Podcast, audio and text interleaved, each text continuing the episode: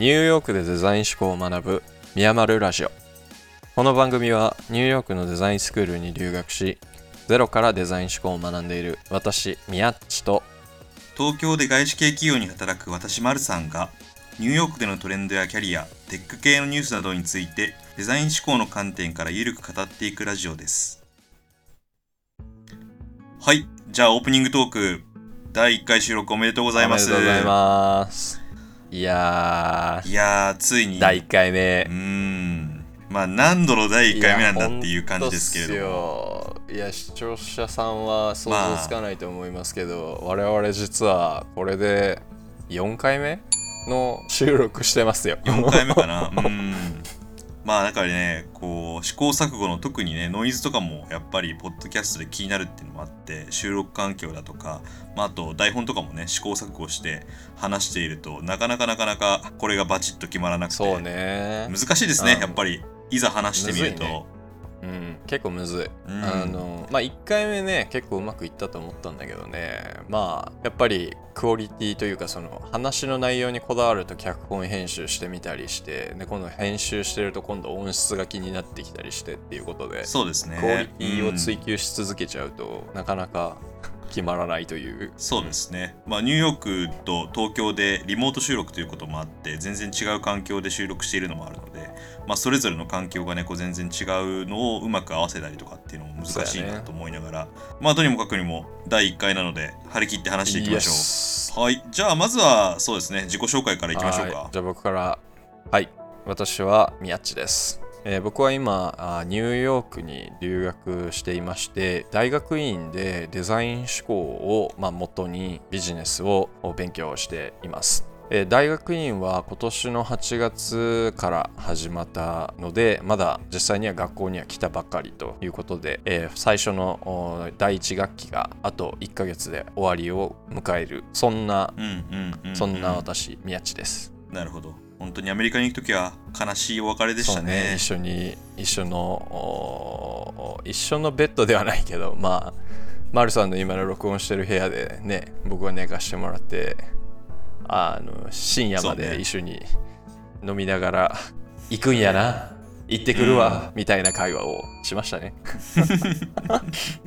はい。そうね。いや、うんまあ言ってからの方はねこうやって結局ポッドキャストをこれからも頻繁に撮っていくことになるので、むしろ今までより話してるんじゃないか。なそれは確かにあるな。1ヶ月に1回飲む飲まないぐらいで頻度だったのが、話す頻度は確かに増えてるね。そうねそうね。最近とかね本当に打ち合わせも含めると本当に毎週のように確かに電話して確かにるからそうだね。ちょっとおもろいな。はい。じゃあ、丸さん、お願いします。はい。私はもう冒頭に申し上げた通り、まあ、外資系を今転々として4社目になる、まあ、外資系サラリーマンをやっています。で今の仕事としては、まあ、ガジェットを売っているようなブランドでマーケティングとセールスを統括するようなポジションにいるんですけれどもまあ宮地とは某外資系で出会って、まあ、私の2社目だったんですけどそれからもう7年来の付き合いになるうん、そうだね。はい。そうね。まあなんやかんいろいろとありましたけど、まあ丸さんもねまあこうね。4社目だもんね。すごいよね、ん。そうね。三まあ確かに、まあ、30そこそこだからね。3年おきだっけ、うん。転職それでして4社目っていうと。3年おきぐらいに転職。まあそうだね。ほぼ3年おきぐらいに転職をしていて。はい。まあまあ考えようによっちゃねジョブホッピングしてるようにも見えるんですけれども。まあ自分なりにはそれなりにこうキャリアを形成しているかなっていう風な自覚もあるので、まあ、そのあたりの話もねいずれできればいいかなと。そうだね。どうやって、えー日本トップの座にありついたかっていう。まあ日本トップって言ってもね今まあ絶賛ハイアリング中なんですけれどもまあ23人しかいない組織のうん。中で一番っていうだけなので、まあグローバルの組織で言うともう末端の一マーケットの担当みたいな感じだから、そんなに全然偉いっていうよりはむしろ末端っていう感じなんだけど、まあ、確かに日本でおいては、まあ、自分がこう日本のポジションを代表しているっていうのもあるので、そういった意味ではこうなかなかね自分の年齢ではできないような経験っていうのをさせてもらえてるのかなっていうのもあるので、まあそのあたりを話していくっていうのも一つ面白いうかもしれない、あのぜひそういった話も今後お送りできたらと思っておりますまあ、デザイン思考ということなんですけども僕自身はデザイン思考ということについては、まあ、ほとんど素人に近くて、まあ、宮地からいくつか話を聞いているっていうのはあるんですけれども本当にまあ今年の夏かな宮っちが、えー留学先を決めた段階で、まあ、北海道に旅行に行っててそ,、の時に、まあ、夜話している時に、まあ、デザイン思考、まあ、デザインシンキングを勉強するニューヨークの学校に行くんだみたいな話を聞いた時にもうそもそもそのデザイン思考だとかデザイン thinking だとかっていうことを初めて聞いたぐらいだったので、まあこのラジオを通してみんなと一緒に学んでいければなと思います。し、まあ宮地自身もね冒頭で言ってくれたみたいにまだ留学してすぐなので、まあこのラジオではデザイン思考ってこういうことなん。だよっていうようなことをこちらからガンガン発信していくっていうよりはまあデザイン思考のわからないところだとかっていうことを一緒に考えていくようなことができればいいかなと思いますし。そうそう。いやまさに本当にその通りでちょっと僕も本当に疑問が多いからまだねデザイン思考に対して、うん。えだからちょっとその話しながうん。らその自分の思考をまとめていったりとか、あとはこういう疑問があるんだっていうのをそれこそ投げかけていきたいしだから丸さんとも一緒に考えてほしいしあの視聴者さんもはいぜひ、はいあの何か意見があればね問い合わせというかコミュニケーションの方法は作ってあるのでえぜひご意見もらえたらというぐらいのみんなでお話を、まあ、ディスカッションするみたいな形で今後やっていけたらなと思ってます。そうだね。うん。ぜひぜひそういうこうまあかっこよく言うとインタラクティブな、ね、ね。やり方でできれば面白いかなと思うので、うん。これからもよろしくお願いします。はい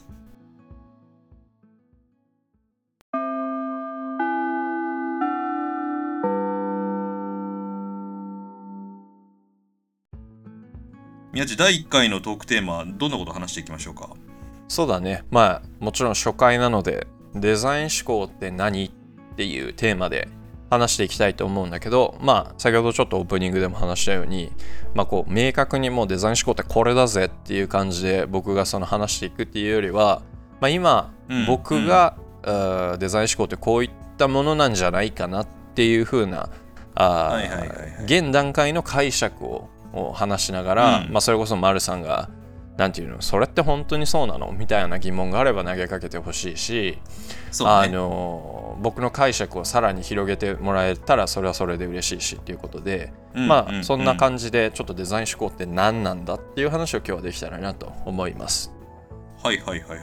まあその現時点で、うん。あえてこういう理解をしてるよっていうことを、まあ、視聴者の皆さんに分かりやすいように伝えるとするとどういうふうに今考えてるのかなうーんそうだね。まあまずはデザイン思考っていうのはあーまあロジカルの枠組みでは考えられないような複雑な問題を解決するための思考方法として、まあ、考えていますと。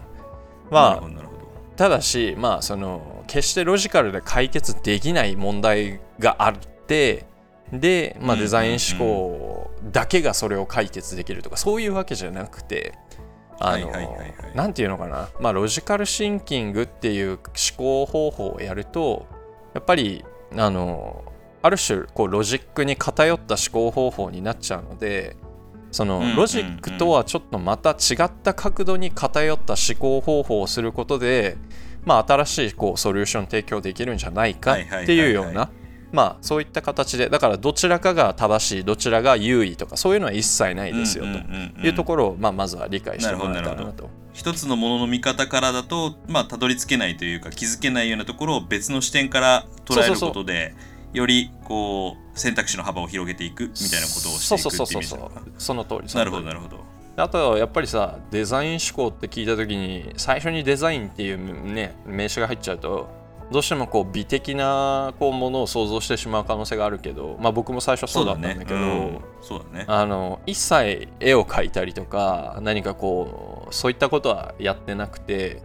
あの、うんうんうん。美っていう概念ではないです、うん、美の概念を勉強することではないかな、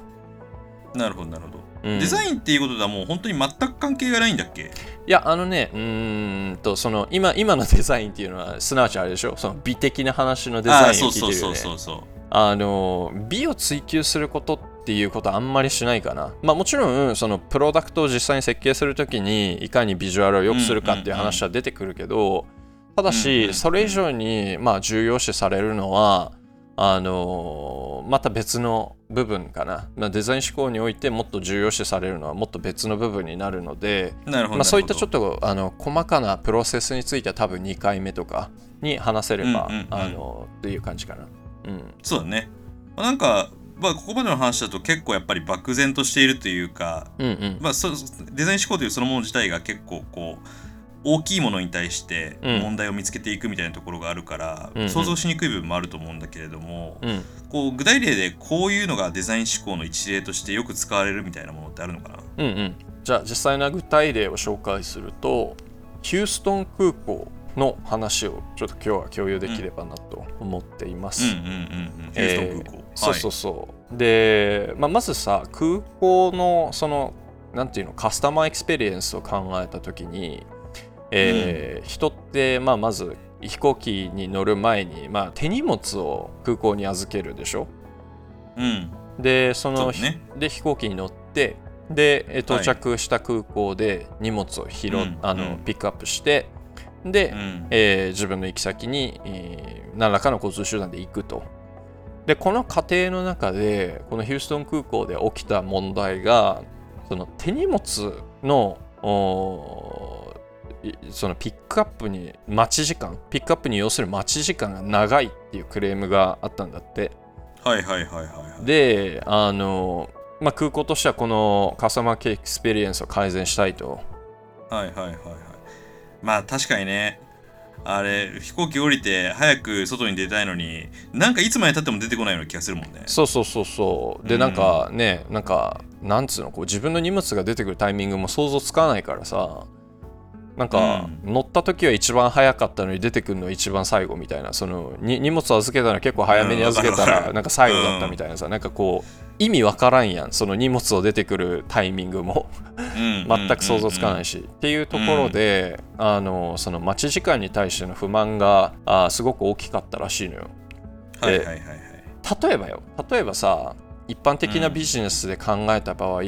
このふなんていうのかなクレームがあったらさどんなアプローチを取ると思う？ああもう俺がそれを解決する立場にいるとうん。まず空港の待ち時間をあ、まあ、そのに手荷物の待ち時間を構成する要素が何なのかっていうことを分解して考えるかな。例えば、うん。えーそこにたどり着くまでに、えーまず飛行機から荷物を下ろしてくる、うんうん。で下ろした荷物を、えー空港自体に運搬する。はいはい。で仕分けてその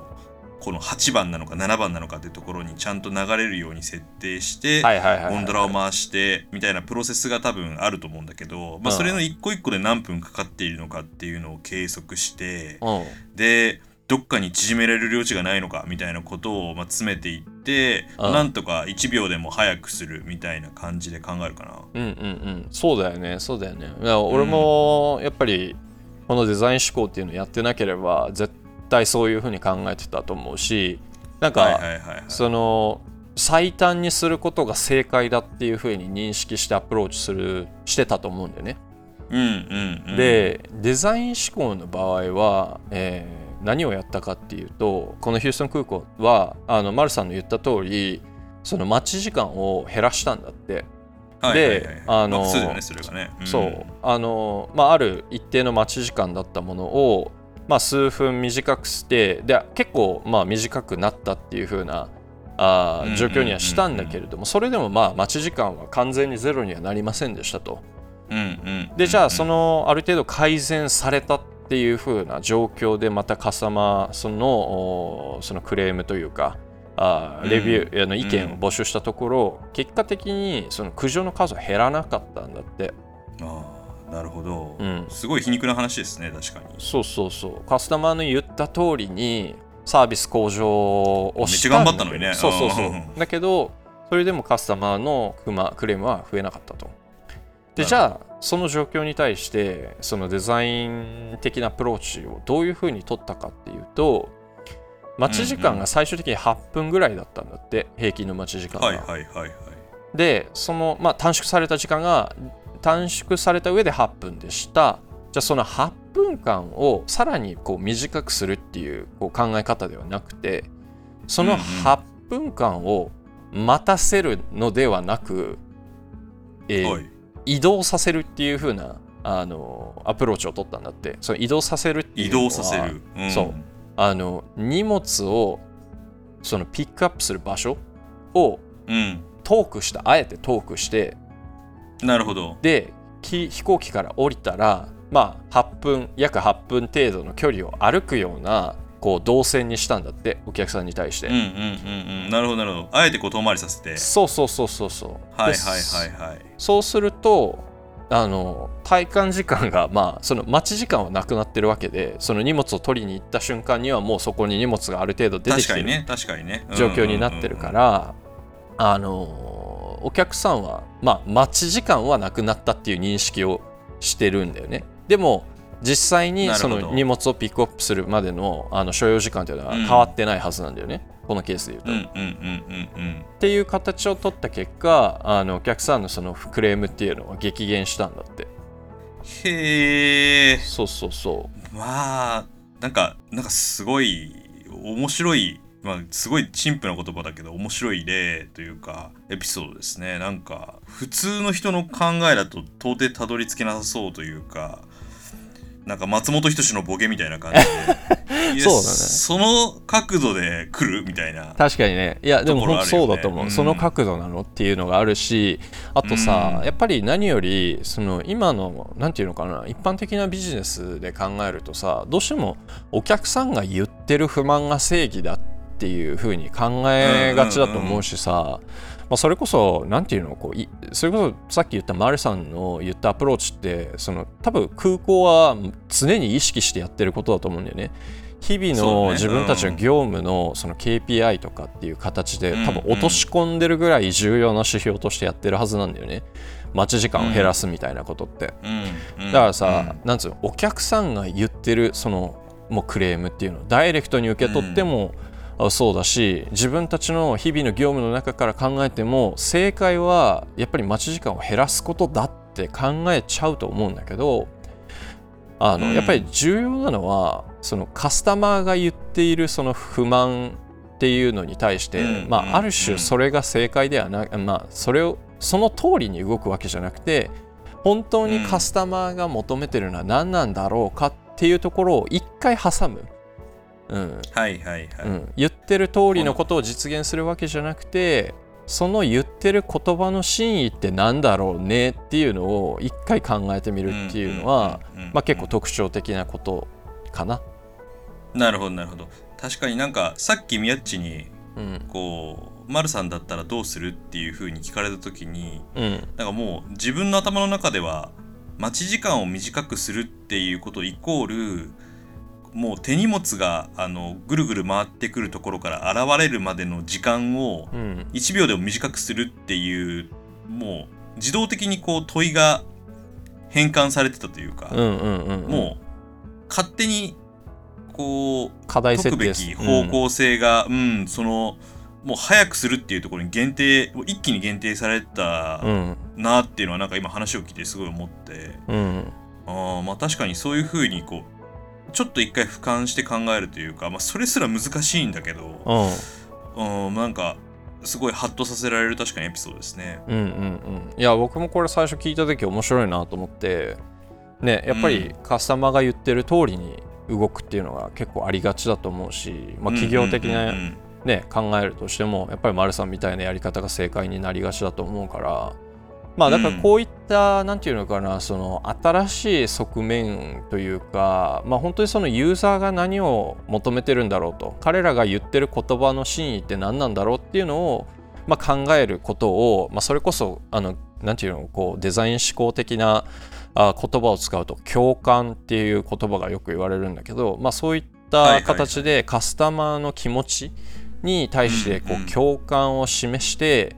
この人たちは本当に何を考えて何に困ってるんだろうどうしたいんだろうっていうのをあのこう共感っていう形であの調べてなるほどなるほど。うんいくんだよね。まあ、こんなのが一つの例として挙げられるかな。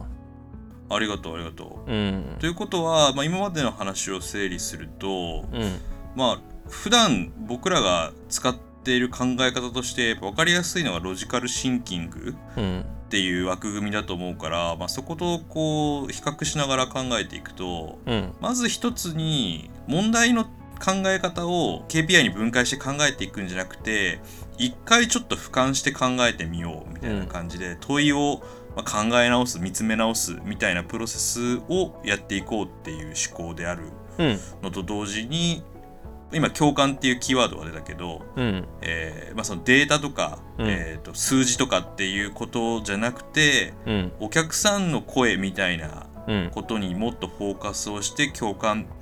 を大事にしていこうっていうこの2つが大きくこのロジカルシンキングっていう考え方とは違ってくるっていうイメージなのかな。そうだね。今話した中ではもうそのポイントがやっぱり違う部分じゃないかなと思う。例えばさうんその、それこそ僕らが一緒に働いてた時とかって定あの定量的っていわゆるその数値的なさ、あのうんうんうん。数でこう自分たちの理論を武装していく感じだったじゃん。こんだけの人がこう言ってるからこうしましょうよみたいなねね。うん。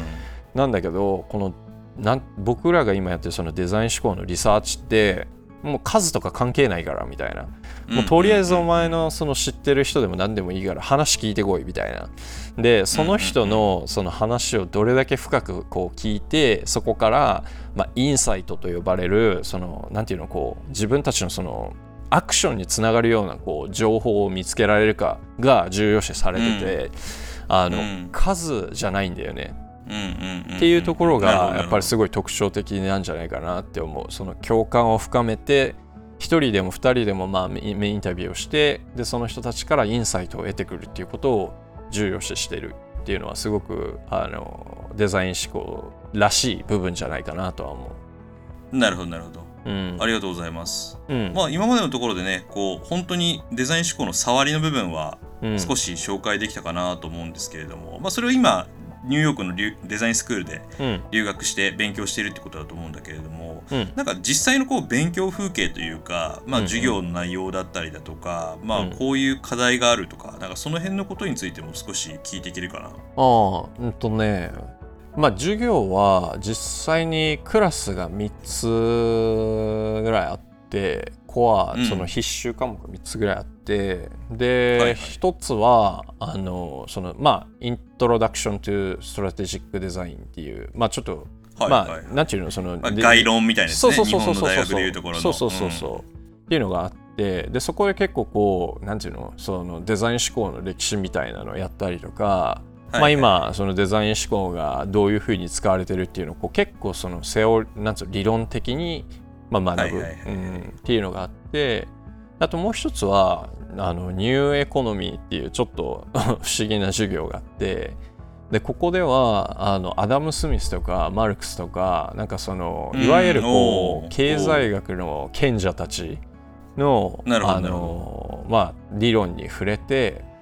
でその上で今世の中の、まあ、やっぱり我々の生活に大きく影響している AI とかブロックチェーンとか、うん。プラットフォームとか、うん。まあ、そういったものをを学んで自分たちの今のこの社会における問題って何やろうねっていうのを見てああでさらにじゃあ今後将来どういう社会を形成していくべきかみたいなのをやるく授業があってなるほど。そうそうそう。最初はすっげえつまんなかったの。これアダム・スミスとかマルクスとかさ、うんうんうん俺今まで読んだことなかったしなんか、うんまあ、正直興味もあんまりなかったんだけど、まあ、やっぱりこう30になってあのこういこのなんていうのこう経済学のなんていうのかな、まあ、基礎的な部分のが、まあそうだね。まあ、はい。アダム・スミスとか、まあ、うん。近代経済学の父みたいな存在だし、経済学部だったら絶対避けては通れないそうだよね。人たちですよね。ん。そうそう。でさなんかやっぱりその対極両極端のその意見を見た上であなるほど自分たちってこういう社会に生きてんだなみたいなのがさ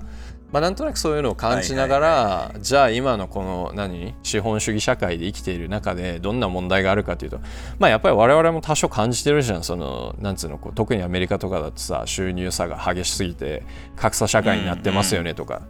それこそなんか貴,、うん貴族と労働者の社会に戻ってんじゃねえかみたいなさ、そうだね。うんんんそうそうそ最近よく古典の深井さんがおっしゃるう。こうポスト資本主義みたいなことうん。うん。に近いところもあるってイメージなのかな。うんうんうん。そうそうそうそう。だからやっぱそういったところに対してのこう問題提起というかこれでいいんだっけみたいなことを考える授業があってで最後は、あのまあ、プロジェクトを実際にこう走らせながら自分たちでデザイン思考のプロセス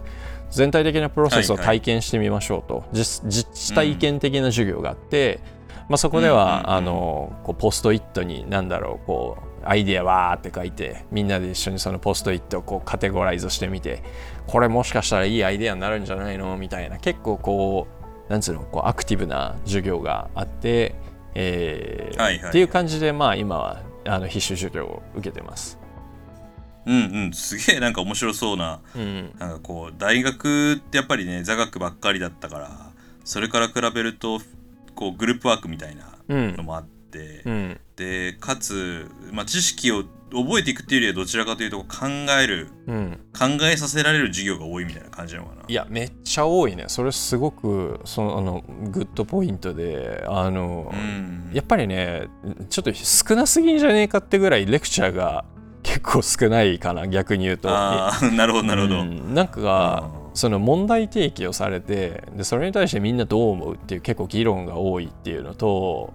はいはい、はい。まあ、あとは本当そのさっき言ったグループワークみたいなのにで、うん。自分たちのその意見まとめてきてねみたいなのとかも多いしだからなんか、うんうん本当インプット自体は 自分のリーディング量で結構左右されちゃうようなところもあってうん。うん多少もう少しこうなんていうの日本のこう学校っぽいさレクチャー？もうちょっとあってもいいんじゃないかなっては実は思っちゃったりもしてるけど、うんうんうん。そう本当にそのグループワークみたいなそのアクティビティは結構多いかな。なるほどなるほど。いろいろと、えーデザイン思考の触りの部分だとか、うん。えー大学の授業の様子ってことも意外こう1対1回でねいろいろとカバーしてくれたのでうん。意外とこう難しかったデザイン思考っていうものがこの1回で、まあ、僕は少しだけだけどああこういうことを勉強してるんだみたいなことも分かってきたしうんうん。なんかこうなんていうのかな日本のリスナーにとっても、うん。結構新鮮な風に聞こえてるんじゃないかなと思うので、うんはい、第2回以降もねこういった情報発信をしていきつつ、まあ、うん。少しずつこうデザイン思考の深さみたいなところについても宮地の方から説明していきつついろいろね意見交換ができればいいかなとそうだ思います。ね。ね。本当にぜひ僕の理解を深める上でもみんなに協力してほしいです。お願いします。はい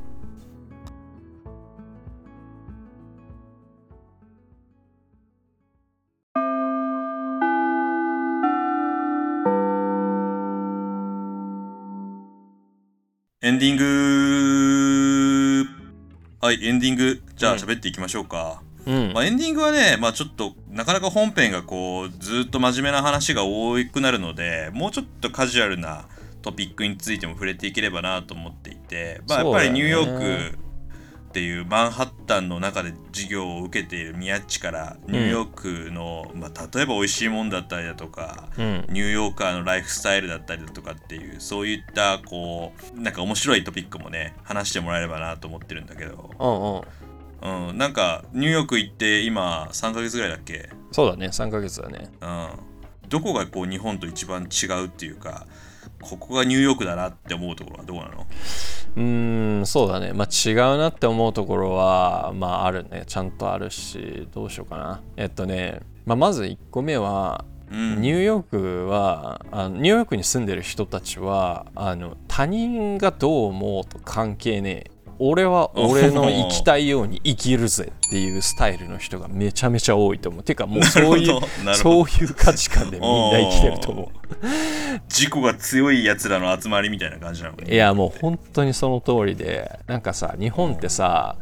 まあやっぱりそのハイコンテキストとかってよく言われると思うけどそのうん。言葉を語らずにさ意思疎通できるやん日本人って。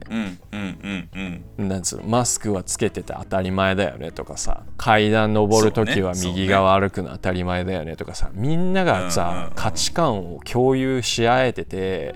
うん。ある種言葉のいらないこうなんつうの？秩序が生まれるやん。言葉のいらない秩序、ニューヨークはマジでそんなもんなくて。あていうかむしろお前と価値観違うぜ。俺すごいっしょみたいな。その俺違うことそしてスタンドアウトすることがやっぱりクールみたいな。ことになってると思うな。ここまで来て。それはどういう時に感じたの？いやもうまずなんていうのかな。まああのその秩序がない、うん。秩序がない。本当に。世界一こう秩序がありそうな街に見えるんだけどね。全くまあやっぱりないね金融街でもあるし、うん。あのそう。例えば、まあ、そのキラキラしたニューヨークを僕も多少想像してたけどニューヨークって一切そんなことないっていうのを、まあちょっと今後も話していけたらなとは思ってるんだけど例えばねもう秩序がない例で一番最初に思い浮かぶのがさあの車なんだよね。運転なんだけど。あのさ、例えばね日本でさ、運転をしていてあの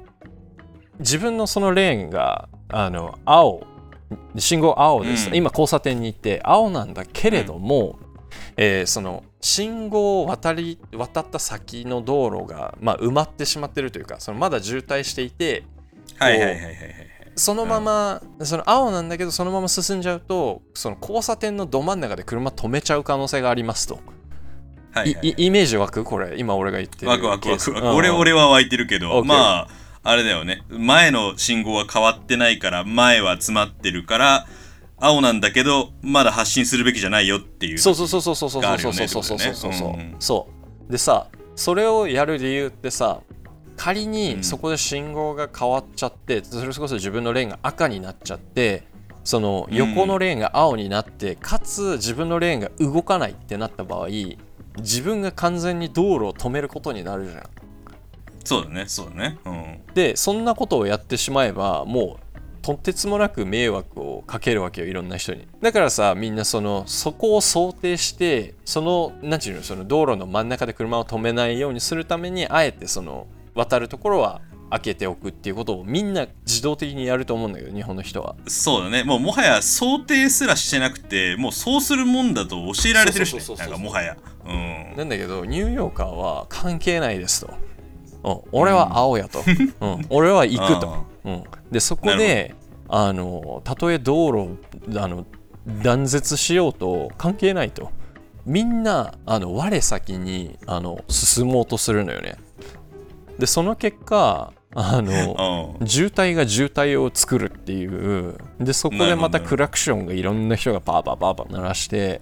もう本当にカオス、秩序なんてもんじゃない。カオスが起きる。なるほど。うん。大体6時ぐらいになるとそんなもうクラクションになりまくってるね。まあ、宮っちの見てるニューヨークがこの全てを表してるのかわからないから、まあ、ちょっと諸説ありますっていうことにしといた方がいい気もするけど、